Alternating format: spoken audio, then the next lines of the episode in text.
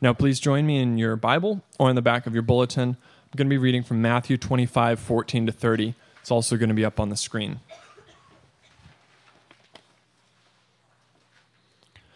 Matthew 25, 14 to 30.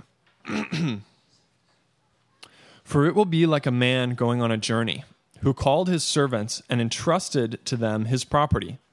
To one he gave 5 talents, that is, pieces of silver. To another, 2. To another, just 1. To each according to his ability. Then he went away. He who had received the 5 talents went at once and traded with them, and he made 5 talents more. So also he who had the 2 talents made 2 talents more. But he who had received the 1 talent went and dug in the ground and hid his master's money.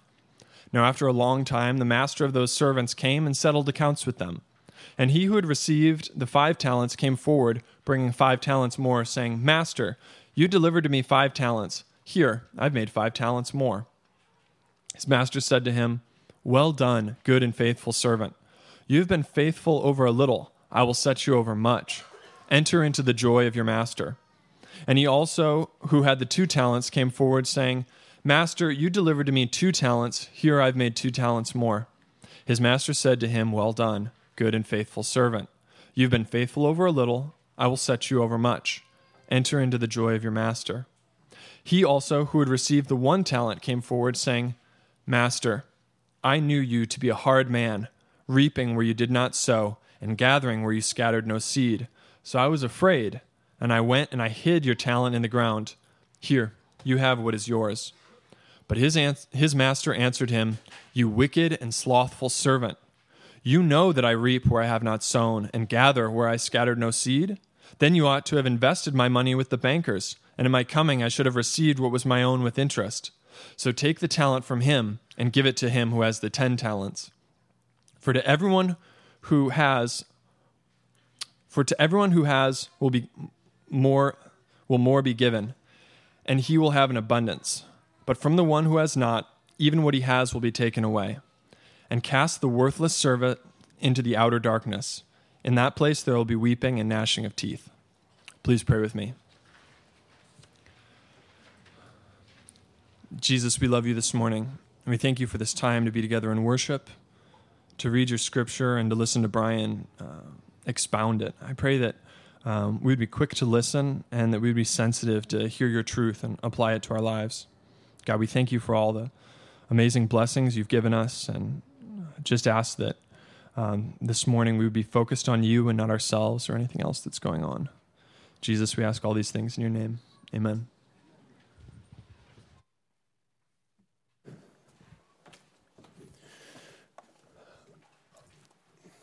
All right, good morning, everyone. Before we begin this morning, I've asked Brian Renner to come up, and we're going to spend just a moment together in prayer for the families of the victims of the boating accident that happened a few days ago off the Channel Islands. So Brian's here.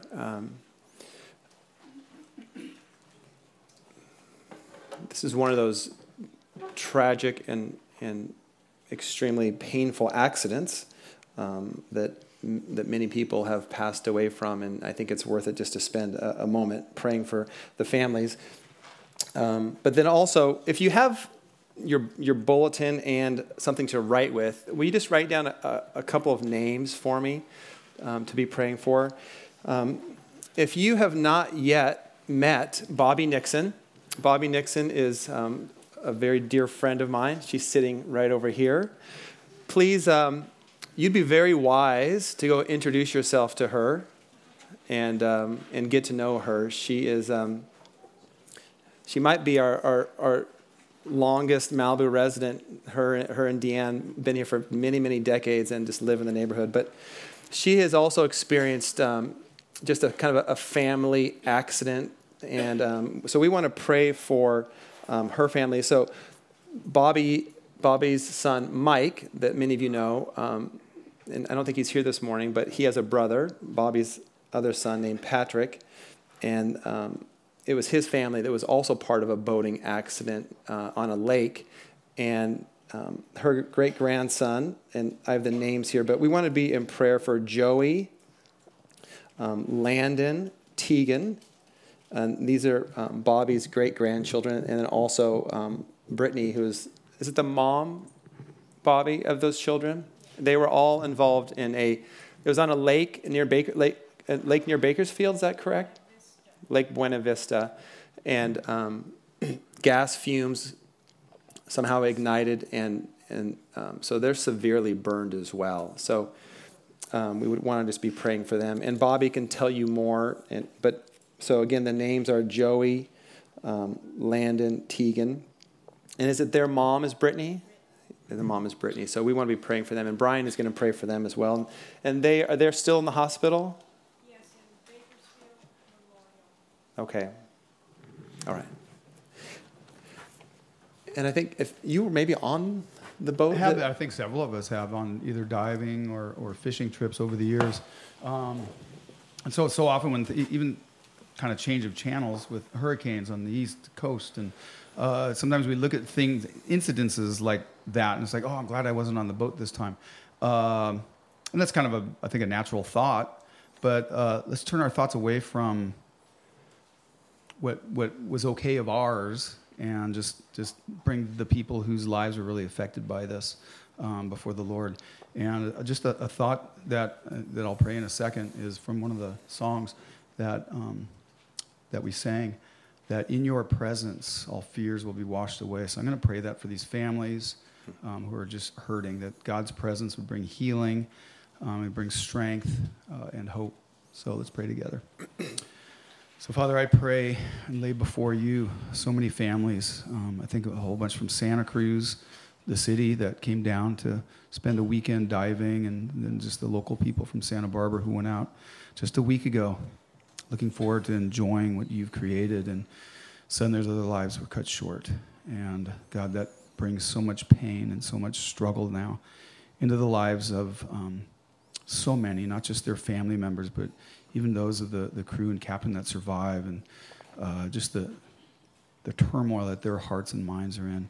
So, Lord, I want to ask for your presence, God, to be manifest in the lives of every life that is really being tortured by this event. And we pray for your healing, God. I pray that people come to find you as their source of strength and their source of life, and knowing that at any moment, any of our lives could be cut short, or have loss of property, or just life's changes in a moment. And God, so there's only one thing that remains, and that's you. And so I just pray for not only us to grab onto that, but more for the people whose lives are hurting in this case.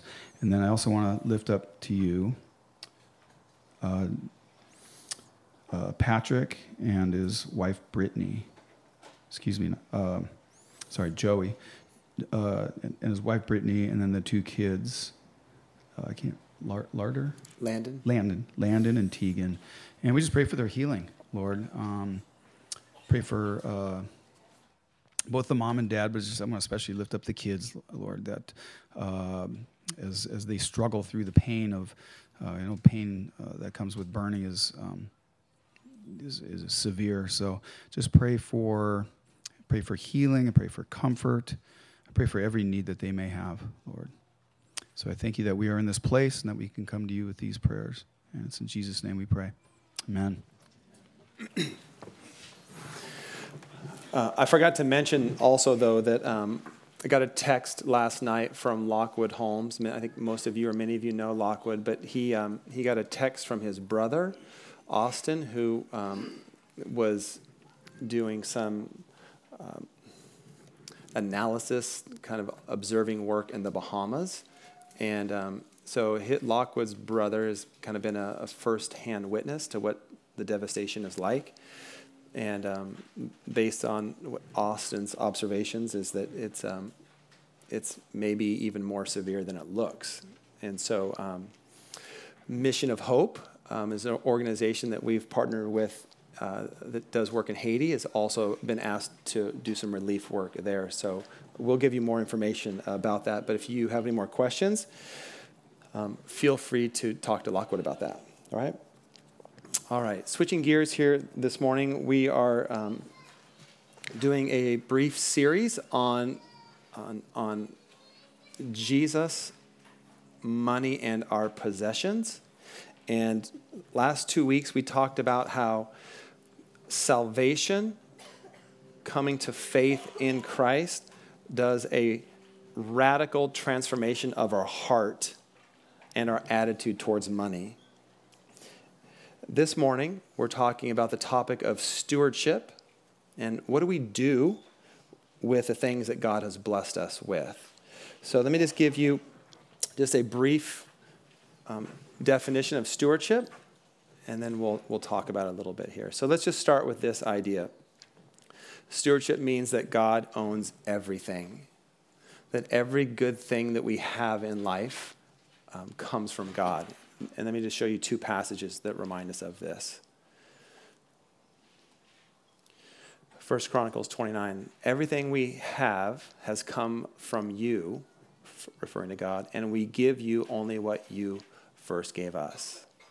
And then from the book of Psalms, the earth is the Lord's and everything in it. The world and all its people belong to him. And so God gives us things that we are to care for. And I think one of the things that we want to just begin with to be aware of that God gives us is life itself. That God gives us the gift of life, and that we are all here right now enjoying life, enjoying being in his presence, enjoying studying his word. And God calls us to be a steward of life.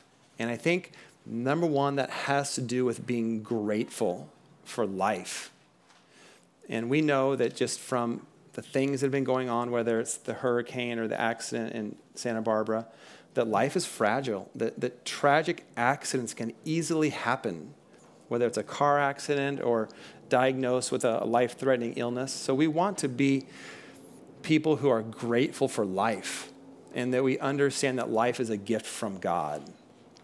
So let's go back then, Russell, to our expanded definition of stewardship. Stewardship then is not the one-time act of just giving. It's not a campaign to raise money, but it's a way of generous living that uses God's resources his way for his purposes. And so Jesus is going to share with us a story this morning. It's a parable. It's a story that teaches us about stewardship, that teaches us that God gives us things to use for his glory, for his purposes. That will always include money, but it always includes more than money. It will always include our money, but it will always equally include more than money. And so Jesus is going to tell us a story about how do we actually live this out? How do we live out this idea that we are stewards of the things that God has given us? Well, what's interesting, when you study parables, Jesus begins his ministry with a parable and says, if you want to understand parables, if you want to understand my stories that I'm going to use to teach you, there's one parable that you must begin with. You must, if you want to understand parables, understand this one first. And it's the parable of the soils. Now, we're not going to study this morning, but I'm just going to give you the brief explanation, because Jesus says, if you want to understand the parable of the talents, you first have to have this basic understanding of the parable of the soil. And so let's look at Jesus's brief explanation, and then we'll talk about it. And here is the key part. The soils represent the condition of our hearts. The soil represents the condition of our heart. So the condition of our heart is the determining factor of how we will respond to other parables. So here's what Jesus says. This is from Mark chapter 4. This is right after the parable. Jesus says to them, if you can't understand the meaning of this parable, the parable of the soils, how will you understand all other parables? And that's the key. So now he's going to give us an explanation. The farmer plants seed by taking God's word to others. The seed that fell on the footpath represents those who hear the message, only to have Satan come at once and take it away. The seed on the rocky soil represents those who hear the message and immediately receive it with joy. But since they don't have deep roots, they don't last long. They fall away as soon as they have problems or persecuted for believing in God's word. The seed that fell among the thorns represents others who hear God's word, but all too quickly the message is crowded out by the worries of this life. And here's where it's relevant to this morning's passage, the parable, the lure of wealth and the desire for other things, so no fruit is produced. So here's what Jesus is saying. People can hear parables, and they can be like, that's great. I like that. That's really cool. And have it mean nothing to their lives. How do we know if something's meaningful to our lives? The seed that fell in the good soil represents those who hear and accept God's word and produce a harvest of 30, 60, or even 100 times as much as has been planted.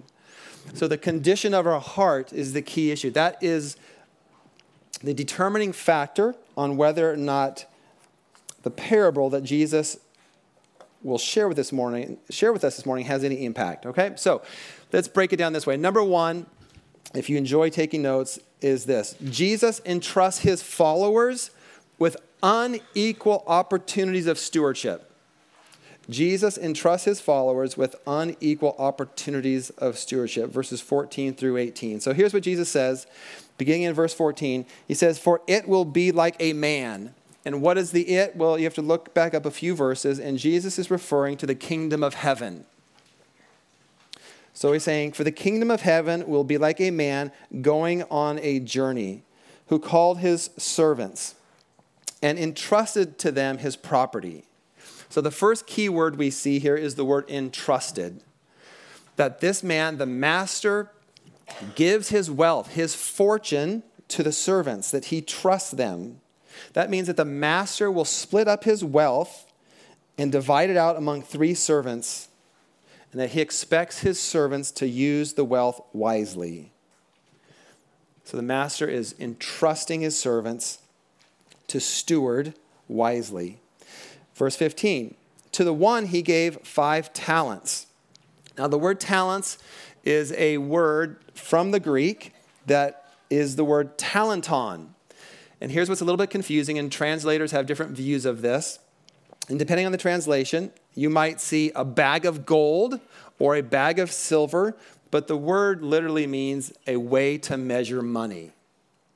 It doesn't mean talents like you're really good at playing the guitar, that he gave away talents like that.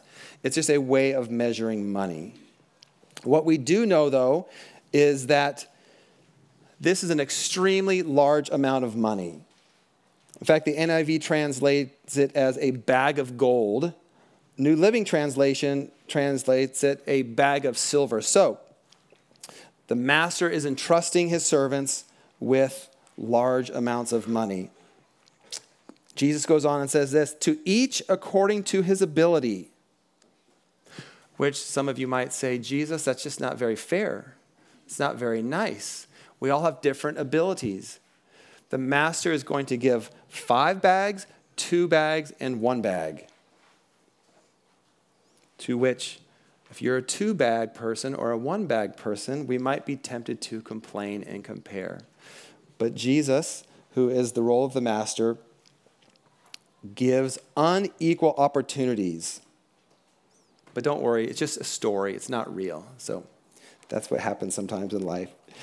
So here's what he says. Then he went away, and he who had received 5 talents went at once and traded.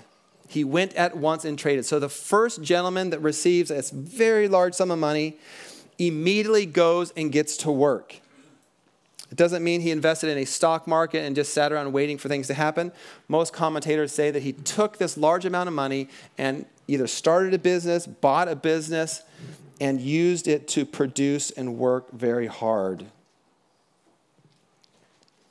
Verse 16, so he who received the 5 talents went at once and traded with them, and he made 5 more talents. So also the person who he gave 2 talents to, he made 2 talents as well. But he who had received 1 talent went and dug in the ground and hid his master's money. So we learn from this that Jesus will give each person here an unequal opportunity to be a wise steward. What is equal for all of us is the gift of life. that we are stewards of life, that we are stewards of the gospel. Jesus is talking here about the kingdom of heaven. And the question we can ask ourselves, how are you doing? In what ways are you being a good steward of the gospel? In what ways are you living life that you are being a good steward of your life? This is a thoughtful passage for us this morning. When we think about our time, are we being good stewards of our time? Are we being good stewards of our relationships? Jesus tells us that we are all given opportunities in life, and they're not always equal.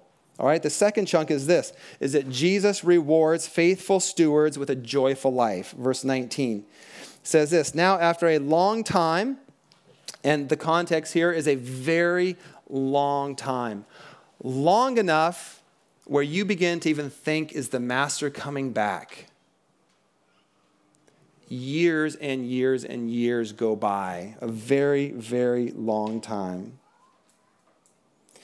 But the servant is greeted by the master. And here's what the master says and does. He comes to them and he settles the account with them. He comes and begins to ask questions. What have you done with my money that I have given you? What are we doing with the gift of life? What are we doing with our money? What are we doing with our resources? What are we doing with our relationships? Are we using them wisely? The passage is reminding us that at one time in our life, there will be a time when we meet Jesus, when there will be a time to settle accounts. And he will ask us, what have you done with the things I have given you? What have you done with your life? What have you done with your money? What have you done with your family to show people the kingdom of heaven? Verse 21 says this, his master says to him, well done, good and faithful servant. You have been faithful over a little. I will set you over much. Now, if we're reading carefully and we're thinking about this, and I didn't tell you a dollar amount and because commentators all disagree and have a range, but at the bare minimum, what commentators say about this 5 bags of money is hundreds and hundreds of thousands of dollars, possibly millions, that was given to this man who had 5 bags of gold. And here's what's interesting. Did you notice this? It says, well done, good and faithful servant. You have been faithful over a little. What if someone approaches you today and says, here's $5 million, use it wisely, invest it, and then comes back and says, you've been faithful over this very small thing. So here's what we're learning about what Jesus says. Well done, good and faithful servant. You have been faithful over little. I will set you over much. Jesus is talking about heaven here. He's talking about eternity in the presence of God. And what we know from this is that one day, heaven is a place of responsibility. I Googled and did some research on images of heaven. And yes, you get lots of stairways and bright sunshine and a few harps and a few little white robes. But one of the things we learn is this. It will be a place of opportunity. According to this passage, Jesus says, you've been faithful over a little, I will set you over much. And then he says this, enter into the joy of your master. And here's what's interesting. You just think about this as a story. The master gives away large amounts of money, is gone for years and years and years and years. He comes back, settles the account with his servant. And actually, the more technical, literal translation would be the word slave. And he says this, enter into my joy. This isn't what normally would happen when a master returns and he summons his servants. Normally, the servant would be put to work. But here's what we're learning about this, about the kingdom of heaven, that Jesus entrusts all of us with things, whether it's financial things, whether it's friendships, life, resources, blessings, And he asks us to be faithful stewards. And the mark of a faithful steward is one who actively uses them for the kingdom of heaven. And the reward is this: a joyful life. A joyful, happy, meaningful life. Well done, my good and faithful servant. He says that again to the second man. He who also had received, then the third guy then, verse 24, he who had received 1 talent came forward saying, "Master, I knew you to be a hard man. I was afraid." And so the man with 1 bag of gold blames the master, lives his life in fear, and Jesus calls him the wicked and lazy servant. Jesus warns us all about being a lazy and useless steward. Well, how does that happen?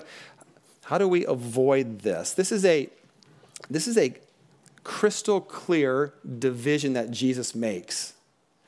We're either good and faithful stewards, or we are wicked and slothful stewards. And here's one way to think about this: that our character and our conduct matter.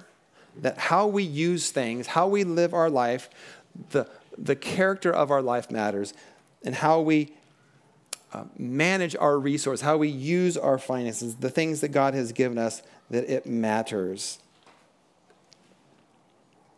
Verse 28 says, "So take the talent from this one man and give it to him who has 10 talents.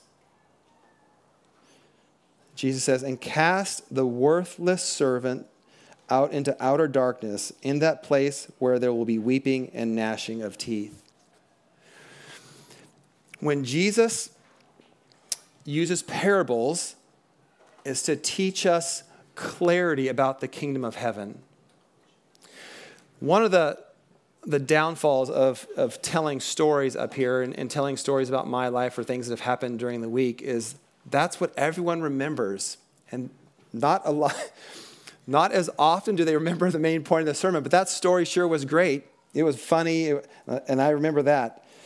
But here's what Jesus is saying: the point of this story is not so you'll just remember some good time story, some laughing fun thing. And so we know crystal clear that we are called to be stewards. And start with the gospel, the good news about what God has done for broken and hurting people. What has he done for them? He gave his son Jesus Christ for them. That the most broken, hurting people can have the best life-changing news, that they are deeply loved by the God of the universe through Jesus Christ. We are called to steward that message of hope, the message of life. We are called to steward the breath of life, that each day is a gift of God. We are called to steward our financial resources. We are called to steward our families, that our children are on loan from God, that we are to invest in them, that we are to care for them and to love them. So while the parable that Jesus makes is clear, that he expects us to be active, risk-taking stewards of the good things he has given us, what are some implications for us today? Let's just think, just a short list of implications. If God owns everything and he calls us to be good stewards of it, what are things we can hold on to? And some of these I've just mentioned briefly, but number one is this: that we have the greatest treasure of all, and that is the gospel. The greatest treasure of all is the good news that God loves people. Are we hoarding that? Are we hiding that? Are we living that? Is your life on display for people? Is the gospel, is the good news on display with how you live your life? Number two that we learn about this is that everyone gets unequal opportunities. Some of you, and let's think of it this way, some of you are 5-bag people, Some of you are two bag people, and some of you are one bag people.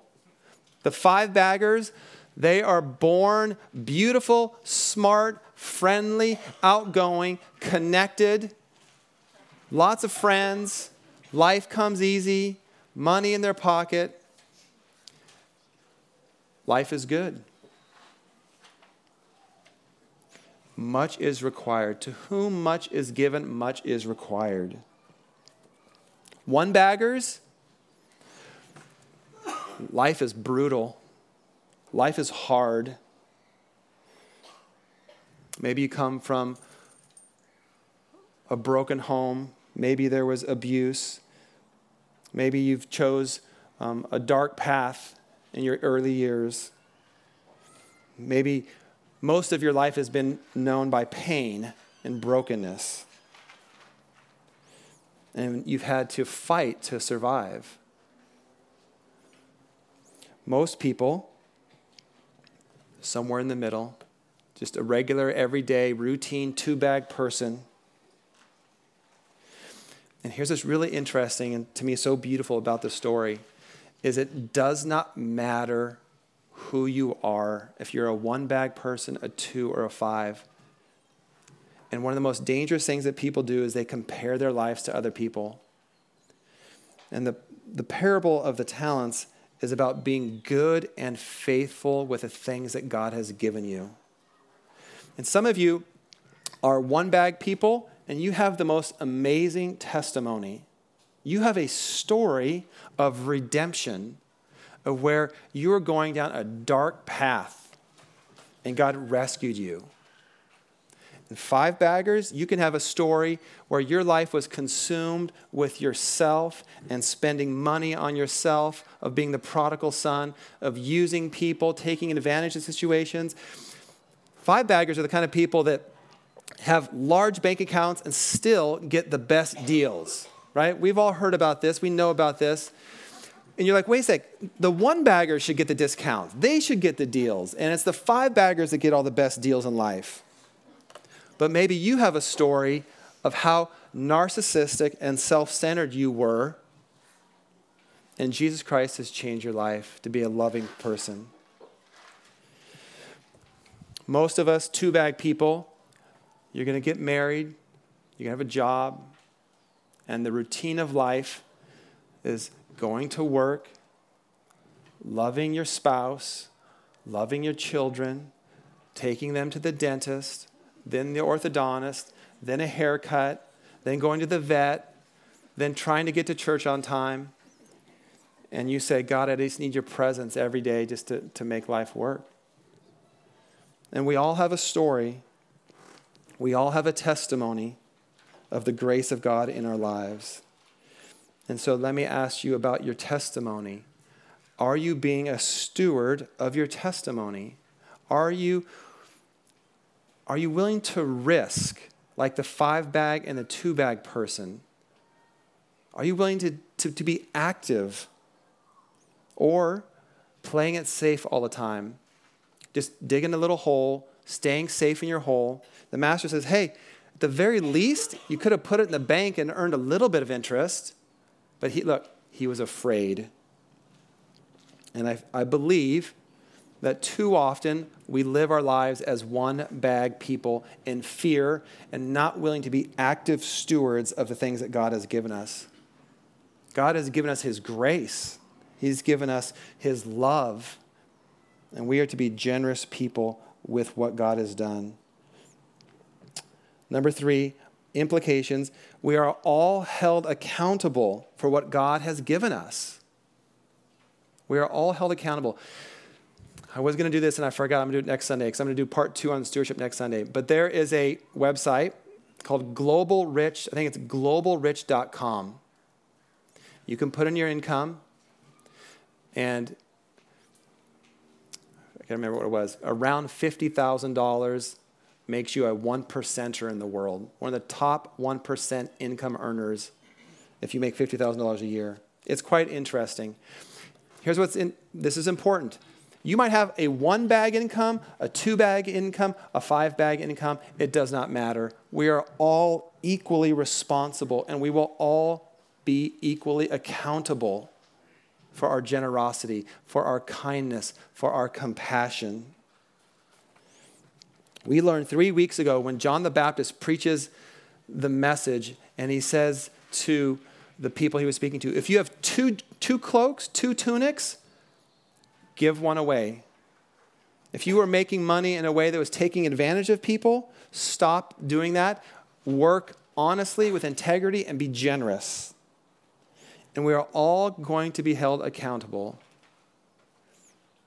And unfortunately, pastors and church leaders, we are held to a standard of the utmost integrity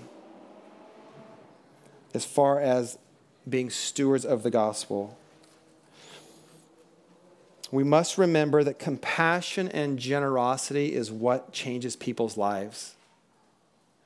We all have the gift of life. We're here, we're breathing, we're alive. We have the good news of the gospel. We have jobs, we have income coming in, we have a place to live, we have food, we have friends. Are you compassionate and generous with all of those things I just mentioned? My job, part of my job, is to remind myself and remind us all that we will be held accountable as followers of Christ. Another implication, we are all managers, not owners. To remind you again that everything comes from God. Our children are on loan to us, our bank statements, place where we meet. God calls us to be faithful managers. Your perspective on money will radically change if you believe God owns it all. If you can free yourself from thinking you own it, you worked for it, it's yours, and change your attitude to the idea that God owns it and he's calling you to manage it. The parable of the talents, of the faithful stewards, is meaningful and should cause us to think. And I think I spent the most time this week thinking about the phrase, well done, good and faithful servant. Enter into the joy of the master. Well done, good and faithful servant. Enter into the joy.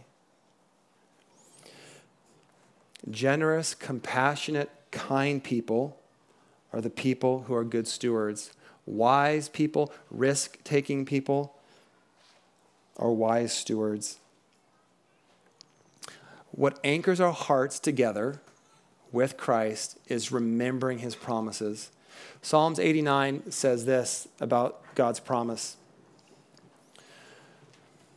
I will sing of the steadfast love of the Lord. Forever with my mouth I will make known your faithfulness to all generations.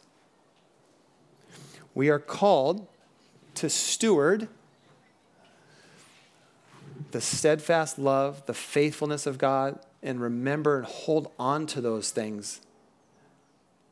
That's what will change our lives.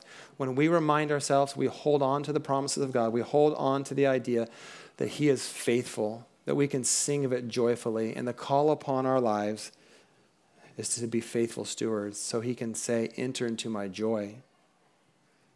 Steward your time.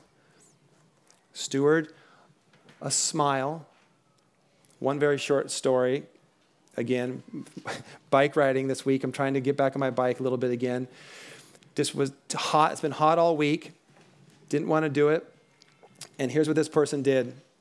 I was grumpy and ornery a little bit for whatever reason. Person smiled at me. That's it. Very, very sincere, genuine, nice smile. Changed my heart. Changed my attitude. Can we see all the things that we are called to steward? A smile can change somebody's life. A conversation. Friendship. And what will empower us to sing, and we will right now in just a moment, is the steadfast love of the Lord. Let's pray. Father, you are so good to us. You are faithful and loving when we go our own ways. I pray that we would build our lives upon your steadfast love. You are good. You are faithful. You are forgiving. Father, I pray that we would be joyful stewards. I pray that we would hold on to the truth that we are called to be good and faithful stewards, that we enter into your joy. Help us to sing that. Help us to live that. Help us to experience that.